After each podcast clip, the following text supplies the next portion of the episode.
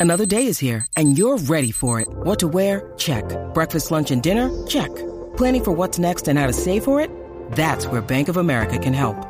For your financial to-dos, Bank of America has experts ready to help get you closer to your goals. Get started at one of our local financial centers or 24-7 in our mobile banking app. Find a location near you at bankofamerica.com slash talk to us. What would you like the power to do? Mobile banking requires downloading the app and is only available for select devices. Message and data rates may apply. Bank of America and a member FDIC. Jeff Howe's Longhorn Notebook. All right, Cam, and again, Specs text line is open 337 3776. I had this comparison. We are talking yesterday, and Cam, I, I, I want to bring this up too uh, in terms of talking Texas football with where Texas is. Texas really the team to beat in the Big 12 this year? That was kind of the the the, the emphasis, if you will, on the Longhorn Blitz podcast this week. But we were talking about Oklahoma, and I brought it up to, to Matt and Rod. Like, what do you guys think of Oklahoma this year? We're kind of going down the list of Big 12 teams, thinking, okay, who's going to be the bottom half of the conference? Who's in that middle tier? Who can really contend for this thing? And I'm like, what do we make of Oklahoma? And you know, Rod made the point Oklahoma can be better. You know, they could be an 8 9 win team, which compared to the year they had last year would be a, a good year for them. But if you look at where Brent Venables is, what are the chances that Brent Venables is going to be the third straight Hall of Fame caliber coach that Oklahoma will have hired. Like Bob Stoops is a Hall of Famer. It's going to be a Hall of Famer. I think Lincoln Riley, no question, you look at his resume, is headed in that direction. And within the first couple years they were on the job, you would have considered like back in, you know, 2001, 2, 3, you'd have considered Bob Stoops one of the five best coaches in college football. Same thing with Lincoln Riley in 2017, 18, 19. You would have considered Lincoln Riley one of the best five head coaches in college football. What are the odds Brent Venables gets to that level? the odds would tell you he's more likely not to get there than to get there. So Brent Venables could have a pretty solid career. Oh, by the way, all the conference championships that Bob Stoops and Lincoln Riley won. So Brent Venables could have, by what all accounts are, a solid career as the head coach at Oklahoma. But he would have to be a Hall of Fame caliber coach to live up to what the two guys before him did. And I like comparing, you know, camp college sports programs across different sports. Like, oh, uh, like the one that I, I, think about, like, okay, like who is Ohio State football like in the in the college basketball world, right? And I'm like, you know, probably, you know, maybe like a team like Kentucky, like Kentucky basketball is probably really close to Ohio State football. The the totality, the body of work, the tradition is all there. But when you start looking at national championships, you're like, okay, maybe I, I probably would have thought maybe they had a few more, but it's still a nice number, but you know maybe you, you think that whatever. But I started thinking about Oklahoma football and who I would compare Oklahoma football to, given where they are right now with this Brent Venables situation. I'm like, you know, Oklahoma football is a lot like Texas baseball. And when you like, like look at David Pierce's resume and what he's done, right? And, and pull pull the name of the program David Pierce is the head coach of, right? Pull that away. He's won the Big 12 three times. He's been to Omaha. What three? He's been to Omaha three times. Uh, got to the semifinals once. Granted, they had the two times they were two and barbecued. They were one just fluke play away from maybe being back in Omaha again this year. Got to a super regional, won a conference championship, and what we all said was, hey, maybe it's not going to be the best year for this program for this team considering what they lost. And you look at David Pierce, just the the body of work that he's put together at Texas and take away the name, you're like, man, okay, that's a that's a pretty good a pretty good run he's had, a, a pretty good tenure he's had at Texas so far. Uh, David Pierce at Texas, by the way, two sixty one and one thirty eight. one thirty eight, sixty five point four percent of his games he's won, eighty one and sixty one conference record. That's a fifty seven percent win percentage in conference play. And if you look at the end results, like I said, three regular season conference championships, regional in 17, Omaha in 18. They were 519. That was uh, no, unquestionably was a bad year. They were 14 and 3 before the COVID shutdown in 2020. 50 wins and a College World Series trip in 2021. 47 wins back to Omaha in 22 and 42 wins in a super regional appearance this year. It's only in comparison to you look at the two guys who were on the job on the 40 acres before David Pierce – and if you're ranking the greatest college baseball coaches ever, I don't care if you're doing a top three, a top five, a top 10. Cliff Gustafson and Augie Garrido are in that conversation for two of the best that have ever done it. So, what are the odds that Texas, and really you go back to, you know, Bibb Falk, Billy Disch, what are, what are the odds that Texas would hire another guy that would be a Hall of Fame caliber coach, one of the best coaches in the history of the sport? What are the odds they would do that again? David Pierce can have a really nice tenure, Cam. Hell, he could win, he could win a national championship, and it still wouldn't measure up to what Gus or Augie did and what any of the coaches before him did. It's a tough, it's a really tough spot to be in. It's almost an impossible situation to be in.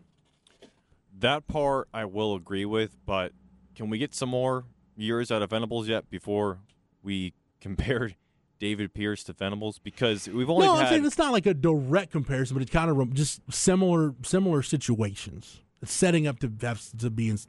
They are setting up to be in similar situations.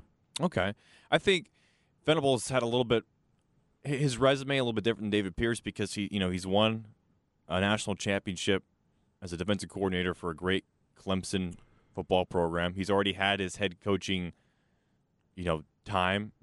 Failed in the first stop, if you want to say that. Now got a second chance at Oklahoma program. Now the thing with him and Pierce, like Venable says stuff that I like taking away my Longhorns hat. It's like, what are you saying?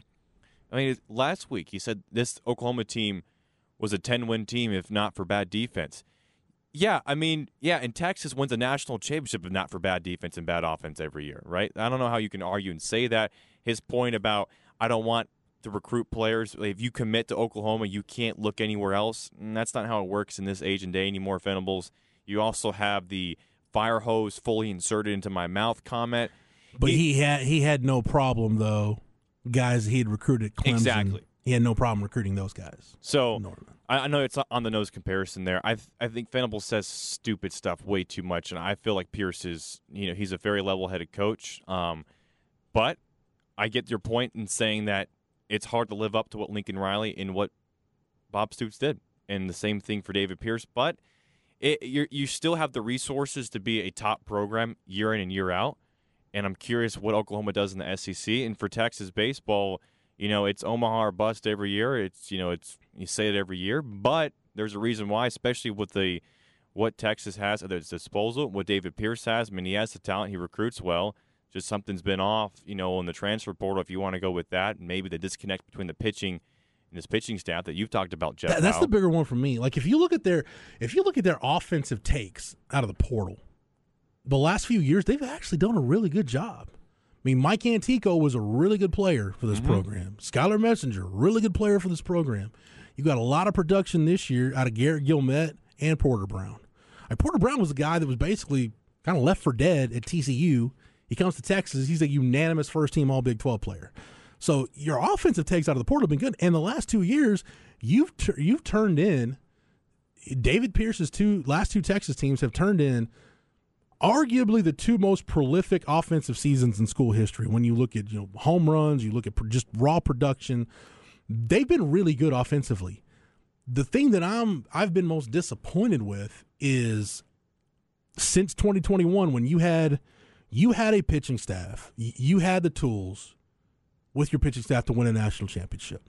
You had the kind of rotation that you go win a national championship with. You had a front line, bona fide number one guy in Ty Madden. You had Tristan Stevens was also in that mix uh, as one of your starters. Uh, you had Pete Hansen coming into his own. Then you know you look at your bullpen and however you wanted to work it, whether it was Witt giving you multiple innings to get to Nixon, Quintanilla giving you multiple innings to get to Nixon.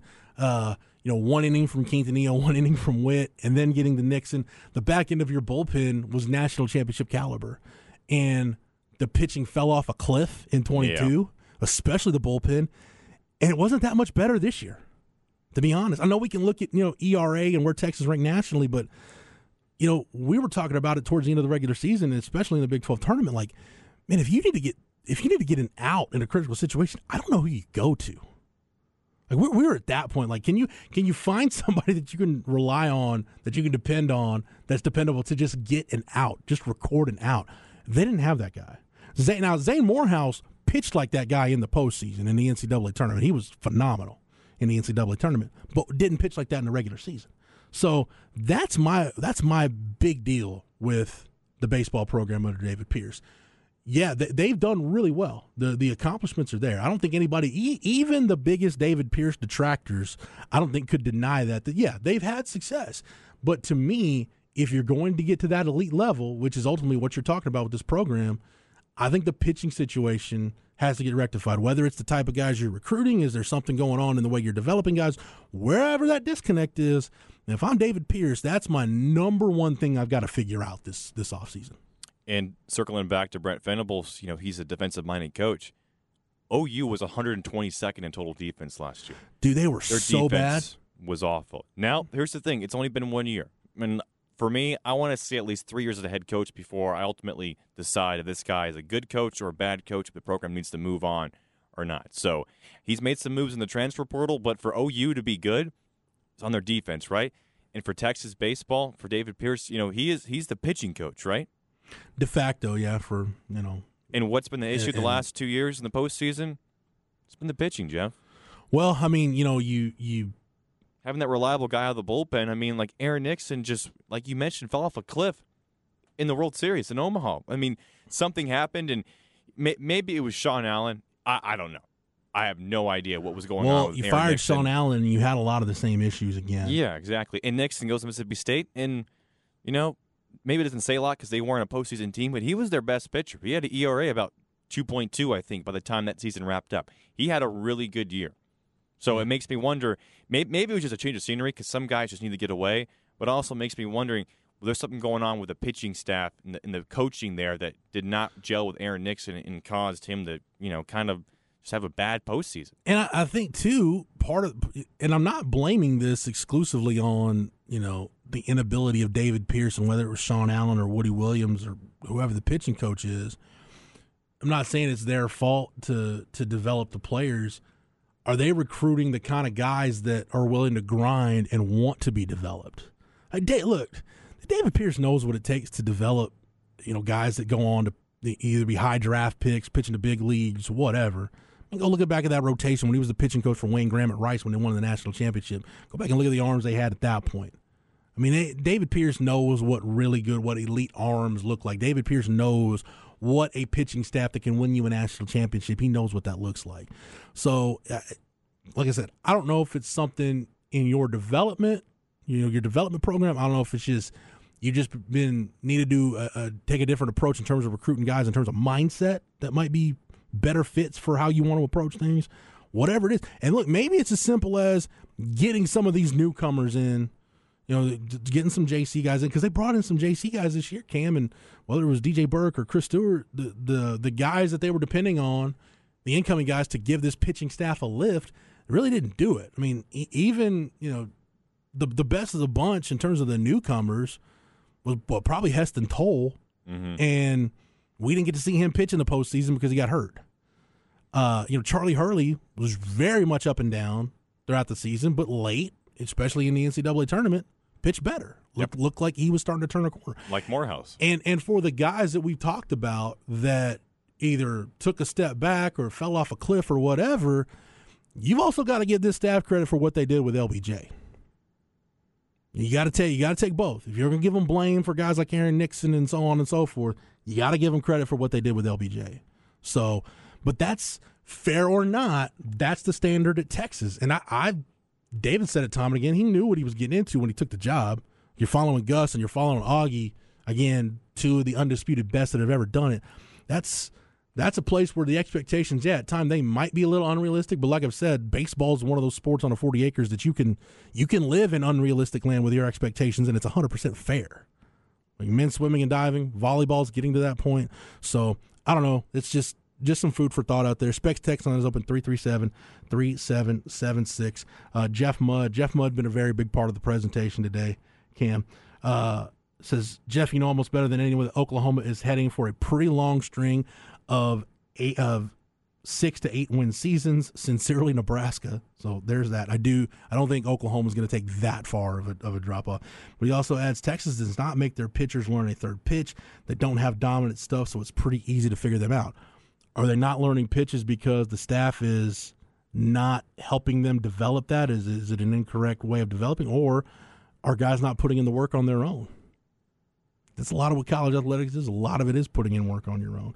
Uh, Texas says lack of game management also isn't big on small ball. Uh, yeah, I mean, I you know that's part of it. Uh, it. It's just it's different ways than you know Augie and Gus. I know they they relied on on on small ball, especially Augie, just manufacturing runs. Some people look at it as, as giving away outs. Yeah, they can do that. I thought I thought they had the tools to be a really good, you know, bunting running team this year. They just ended up hitting the second most home runs in school history mm-hmm. with the lineup they had. Uh, and like CB said, we talked about earlier in the week, NIL is another issue that we didn't tackle that, that needs to be fixed. Uh, George, always thank you for your contributions. Said if we don't make a coaching change in baseball before we go to the SEC, we will get destroyed. So it's interesting. Uh, there's a lot of different ways you can look at it, but you know, David David Pierce would have to do to win multiple national championships. I think to make people feel like you made a good hire coming off of Augie's tenure. But it's it's a really really tough place to be because th- those expectations, while they might not be realistic, they're considering the history you're talking about and the program you're talking about. They're they're as fair as they can be. Well, Stoner makes a point on the specs text line that I've I've asked I think you and Chad and even Aaron Hogan about it this week during the shows is about his adaptation to the NIL. And Stoner says he's been fine. His issue is just limited upside to the slow advantage, the slow ad- adaptation to the new NIL game. One of the reliever, we're better enough to win the CWS, i.e., Paul Skenes. I, I'm with Stoner. I don't think with Stoner. I don't think Pierce has been that off. I mean, 20, 2021 College World Series, one relief pitcher away from possibly getting to the final. Right in this season, it felt like Texas was just one pitcher away. Now, if you throw in Paul Skenes, and that's a big if because he was the best pitcher in college baseball, yeah. so you're adding the best pitcher. Of course, you're going to get better. But I, f- I feel like Texas is Pierce has not been that far off. So to say he's going to be a disaster in the SEC, I can't go there because it, it feels like he's been one piece away, and that piece can easily be in the transfer portal. As Stoner mentioned, I just felt like Pierce hasn't really adapted to that yet, but it feels like this season. I mean, he, he has through, I guess, the bats my issue maybe just be the pitching because you, you mentioned yeah. you, you brought up Messenger, who was a great third baseman for Texas last year. I mean, Mike, Mike Antico was one of your best players on a team that was good enough to win a national championship. School record for stolen bases, yeah. right? But pitching, it, he maybe I don't know it's a pitching thing. It's just the way he evaluates guys. Charlie Hurley was a great addition, but like Chase Burns is a guy in Tennessee that I feel like you got to go after, right? You need you need that X factor pitcher because he's added a lot of guys who they have the upside, Jeff, but it feels like for some reason they're they're always hitting their floor as well with Zane Morehouse, where it feels like, yeah, I mean, when he's pitching his best, he is a strikeout pitcher, one, two, three guy. But we saw a lot of times this year during the regular season where a lot of hit batters, a lot of walks. Consistency.